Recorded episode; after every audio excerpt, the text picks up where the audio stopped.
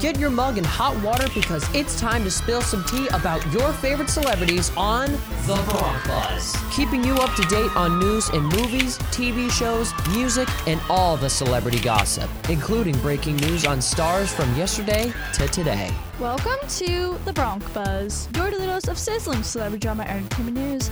I'm your host, Heather Batezel, coming at you from 1077 The Bronc Retro, here at Rider University. Today's Bronc Buzz is sponsored by Cafe 72 and Burmac Restaurant Bar. Exceed your culinary expectations at Burmac Restaurant Bar in Pennington. From homemade paninis, homemade soups, and fresh pasta fresh steaks, chops, and seafood.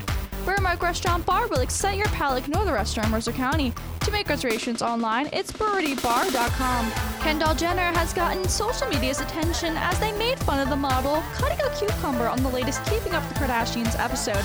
The Kardashians also are poking fun after the scene was released on Hulu recently after the latest episode. Kendall has responded to the haters talking about her cutting skills on one tweet saying, Kendall Jenner trying to cut a cucumber is one of the most tragic things I've ever witnessed. Kendall responded to the tweet saying a simple comment back, saying quote unquote tragic. Seems like she took this comment with good fun.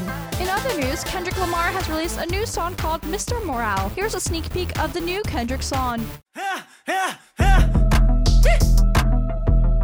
Your father should detox. My calling is right on time. Transformation, I must a thousand lives and like 3,000 wives. You should know that I'm slightly off fighting off demons that been outside. Well, in other news, Marc Anthony is engaged. The 53 year old singer proposed to Miss Universe runner up Nadia Ferreira. Aired the news on Instagram showing off the huge diamond engagement ring, and it also appears to show off a tattoo of a thick black line that Anthony has on his left ring finger, which may be looking like his wedding ring for now. That's all for today. Today's Bronc Buzz presented by Burma Restaurant Bar and Cafe 72. For most unique breakfast, brunch, and lunch experience in Mercer County, you must try Cafe 72 in Ewing.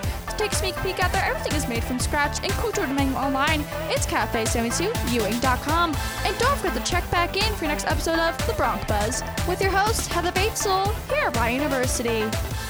Listen to the Bronc Buzz every day on 1077 The Bronc Retro. Catch up on past episodes of the Bronc Buzz on your favorite podcasting platform through our website at 1077thebronc.com slash Bronc Buzz.